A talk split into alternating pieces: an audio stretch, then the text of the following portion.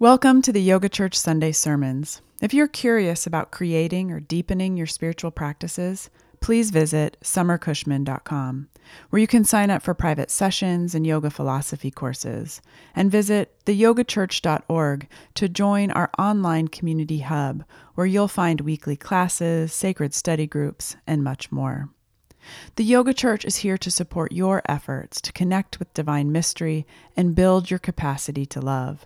If these sermons bring you joy and value, please consider making a contribution. They're a totally free and ad free offering, but that doesn't mean they're without cost. Your support will help me keep them going. Thank you. And with that, let's dive in.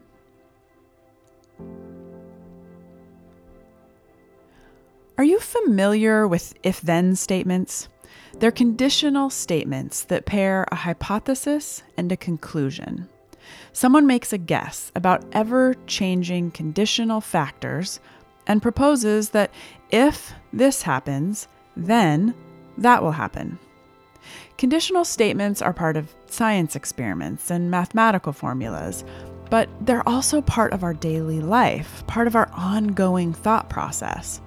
For example, we might say to ourselves, if I eat that cookie, then my sadness will go away. If I buy that cool shirt, then I'll feel more confident. If I get that promotion, then all my financial troubles will be over.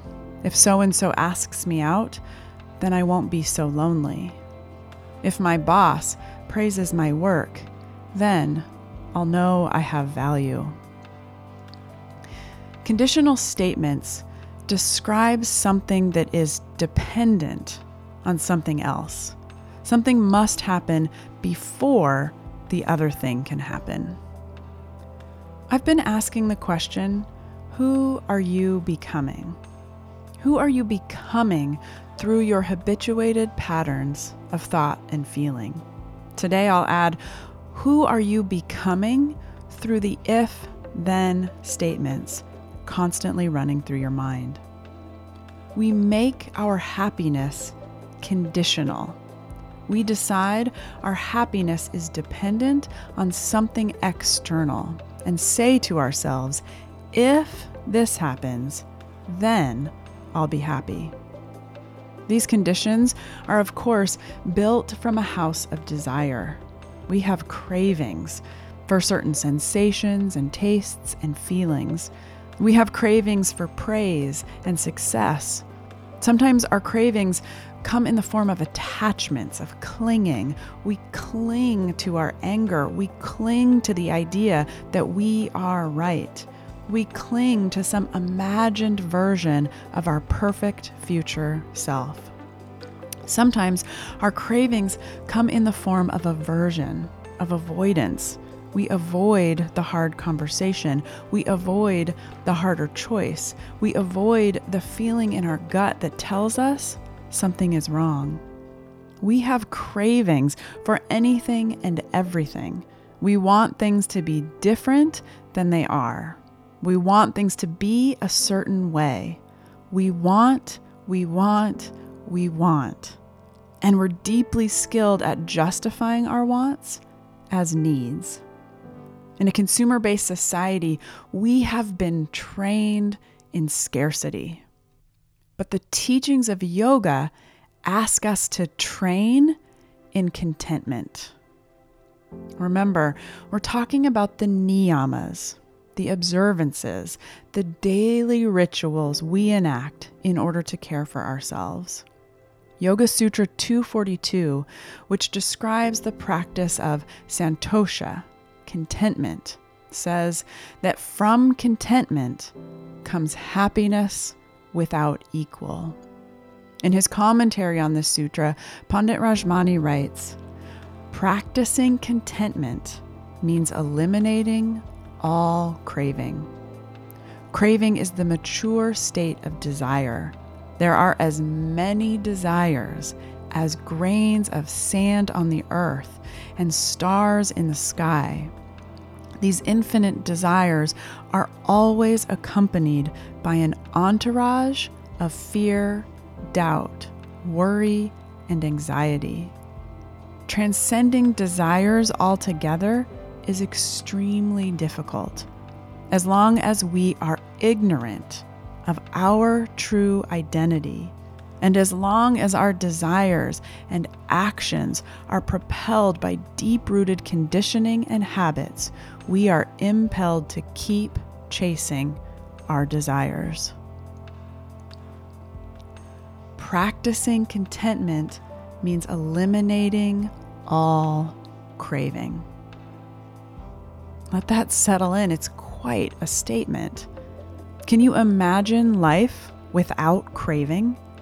Could you go an entire day without wanting for something? Could you go an hour? What about a minute? Could you sit contentedly for one minute without any craving of any kind? These kinds of questions help us recognize how much of our life energy we spend on craving, how much of our life energy we spend on wanting things to be different than they are. How many of your thoughts are spent on the formula if this happens or when that happens, then I'll be happy, then I'll be content. Let's pause for a minute and be compassionate with ourselves. Let's remember that yoga is a practice of uncovering. Yoga Sutra 242 From contentment comes happiness without equal isn't describing the temporary happiness of sensory pleasure.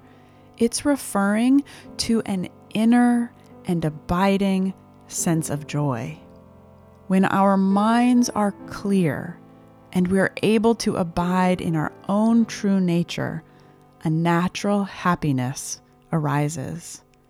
The happiness of being that exists beyond craving.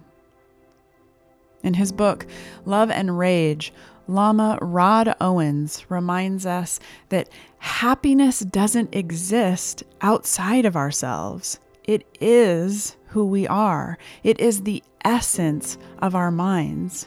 Many contemplative traditions seek to lead us to this essential truth about ourselves. In my practice, I often think about the metaphor of a cloudy day. Because the sky is overcast doesn't mean the sun is not shining. A really dramatic experience of this can be seen on a plane flight as the plane takes off and ascends above the cloud level, breaking through to the intensity of sun radiating in the clear sky. Happiness is always there, but often I have to be reminded of that. Lama Rod isn't alone in needing to be reminded. We all have to be reminded the practice of remembering, of remembering the truth of our being, is yoga.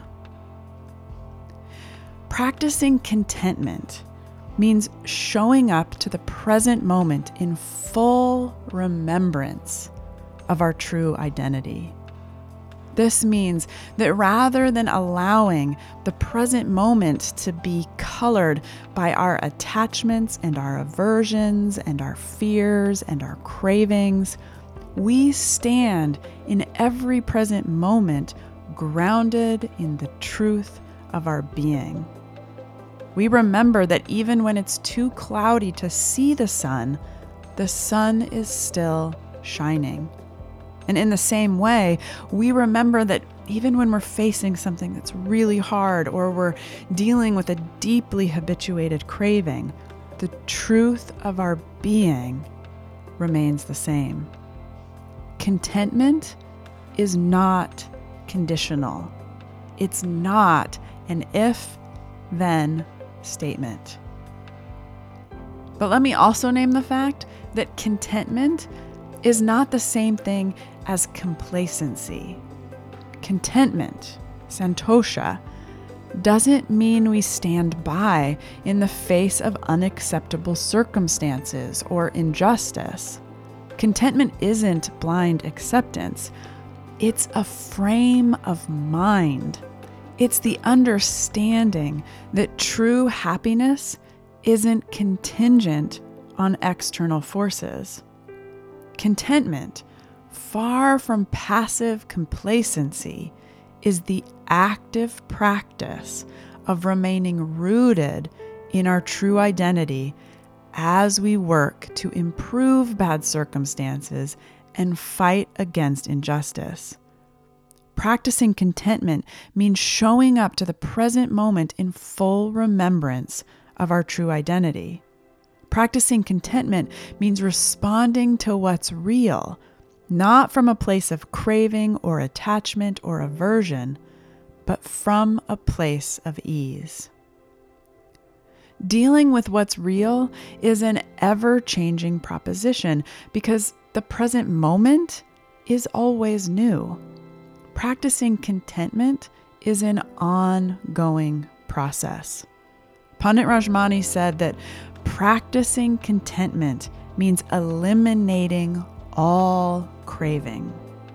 I don't know about you, but this sounds like an overwhelming and virtually impossible task, which Pandit Rajmani didn't gloss over. He said transcending desires altogether is extremely difficult. And he added that as long as we are ignorant of our true identity, we are impelled to keep chasing our desires. Practicing contentment is an ongoing process. It's the ongoing practice of retraining the mind and redirecting our attention. Over and over again, as cravings arise, we pause and remember the source of happiness without equal. We remember the truth of our being. We can't ignore or deny or suppress our cravings. We have to be present with what's real. When we experience a strong craving, we need to acknowledge it, but we don't have to focus on it we get to decide where we put our attention. We get to decide what we actively practice. We can remind ourselves that our minds are skilled in the art of delusion. And we can stay cognizant to the fact that no matter how our conditioning tries to delude us, none of our external cravings will ever bring us lasting happiness everything changes. Things break, bodies age, clothes go out of fashion, houses burn to the ground. Until we're able to release our attachments and aversions, we'll continue to spend an enormous amount of our life energy on craving. We can't ignore or deny or suppress our cravings. But we can decide where we put our attention. We get to decide what we devote our life energy to. In her book, Braiding Sweetgrass, scientist Robin Wall Kimmerer, who's a member of the Citizen Potawatomi Nation, has a chapter called Allegiance to Gratitude. It's dedicated to the Haudenosaunee Thanksgiving Address, which Kimmerer describes as an ancient order of protocol that sets gratitude as the highest priority. She writes, You can't listen to the Thanksgiving address without feeling wealthy. And while expressing gratitude seems innocent enough, it is a revolutionary idea. In a consumer society, contentment is a radical proposition. Recognizing abundance rather than scarcity undermines an economy that thrives by creating unmet desires. Gratitude cultivates an ethic of fullness, but the economy needs emptiness. The Thanksgiving address reminds you that you already have everything you need. Gratitude doesn't send you out shopping to find satisfaction. It comes as a gift rather than a commodity, subverting the foundation of the whole economy. That's good medicine for land and people alike. Practicing contentment is the daily practice of offering gratitude for the gifted nature of life. It's the daily practice of working to find freedom from the cravings that cloud our thinking process and our decision making. It's the daily practice of working to find freedom from the capitalist conditioning that constantly tells us we're lacking something. Robin Wall Kimmerer reminds us that contentment is a radical proposition and that practicing gratitude cultivates an ethic of fullness. Practicing contentment, practicing gratitude allows us to experience the joy of simple pleasures without clinging to them, without trying to control them, without trying to make them last forever. The practice of contentment doesn't mean we stop taking care of our basic needs or stop working toward our goals. What it means is that we take care of ourselves and we put forth effort in the world from a content state of mind releasing our attachments, our aversions, our mental habits of craving is an ongoing process. Training in contentment is an ongoing process. You can start by noticing how much of your life energy is spent on wanting things to be different than they are. Every time you notice this inner craving, pause. Offer gratitude that you noticed because you could still be lost in the craving. And then turn your attention to the present moment. Allow yourself to show up to the present moment, to what's real right now, in full remembrance of your true identity. Do this again and again and again. Because when our minds are clear and we're able to abide in our own true nature, a natural happiness arises. The happiness of being that exists beyond craving.